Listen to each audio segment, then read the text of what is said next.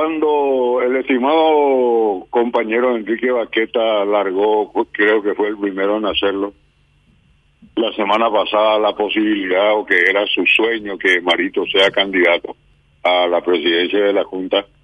Ese mismo día hablé con él y eres muy timbero, yo aborrezco la timba, pero de todas maneras le desafía una apuesta que jamás Marito se animaría a candidatarse para la presidencia de la Junta de Gobierno.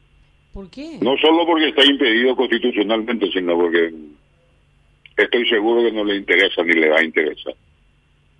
Hoy recrudecieron las versiones y en varios de los numerosos grupos de WhatsApp que integro, redoblé la apuesta y ofrezco dos a uno a que no. Y también escribí que está bien que le pidan los senadores, los diputados oficialistas, pero que no se va a candidatar ni, ni si le pide el Papa. No sé si mi, respuesta es clara. Ah, no, en realidad me preguntaste si me gustaría acompañarlo. No puedo acompañar lo que no existe ni va a existir. Ah, ¿crees que no va a existir así de categórico sos? Yo no olvido las lecciones de política de gente importante de nuestra historia como el doctor Luis María Argaña, que decía, no se extrañen que en política en un momento las vacas huelen. Pero creo más posible que las vacas huelen a que Marito acepte la candidatura. Ah. Jamás.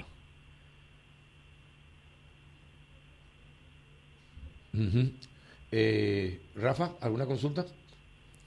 Eh, Calé, eso que vos estás afirmando es porque, eh, porque vos hablaste con él, o sea, porque vos conocés cuál es su opinión o es algo que vos intuís.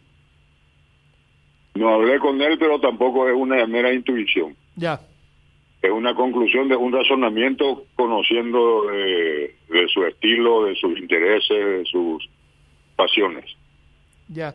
Pero, pero ¿cuál sería la motivación de, de plantear eso? Porque vos señalaste que es un tema que, que, que entra en colisión, sería una, una colisión con la Constitución y que ya le generó problema al Partido Colorado cuando Nicanor Duarte Frutos eh, no, no tanto problema. Perdimos la conducción del gobierno nomás como consecuencia. Pequeño, sí, pequeño detalle.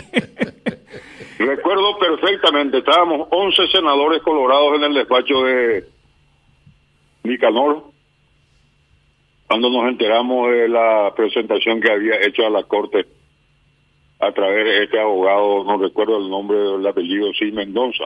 Dani, Dani puede ser, Sí, Puede Da- ser, Daniel, puede sí, ser, sí, sí. Dani Mendoza. Daniel Mendoza. Entonces le dije, hermano, por favor, por lo que más quiera, retira esa visión. Es inconstitucional desde todo punto de vista y puede traer consecuencias muy graves, no solo para nuestro partido, sino también para nuestro país. ¿Qué me contestó Nicanor? Y lo pongo, me expongo a que me desmienta, que estoy seguro no lo va a hacer porque voy a recordar la verdad. Me dijo, sí, tenés razón hermano, pero ya le dije a Dani que presente y ya no quiero contradecirme. Y así nos fue. Pero reitero, lo de Marito yo aseguro no porque recordemos esto del impedimento constitucional solamente, sino porque no le interesa, ni le va a interesar. Creo que lo de la candidatura de Peña está definida. Creo muy probable, sin que me lo pregunten, le diré, creo muy probable que Horacio sí termine aceptando la candidatura a la presidencia del partido. Eh, eh, a ver, esto en base a las conversaciones eh, que, que, que pudiste, que tuviste con el señor Cartes. Sin que me lo haya dicho él de forma rotunda, es lo que concluyo de las conversaciones que tengo, no solo con él, sino con mucha gente de su equipo. Ahora, por otra parte, senador, ¿qué pensás eh, de la decisión del señor Norman Harrison de no presentarse a una candidatura presidencial? Estuve en comunicación con el amigo Norman en el día de hoy y saludé con respeto su decisión.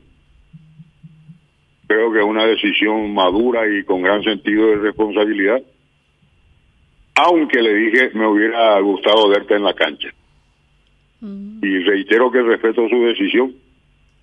Creo que puede seguir siendo muy útil creando fuentes de trabajo como el gran empresario que es. y de paso nos facilita la posibilidad de que nuevamente nuestra uva electoral predilecta, el líder de Rafa, Efraín sea nuevamente candidato.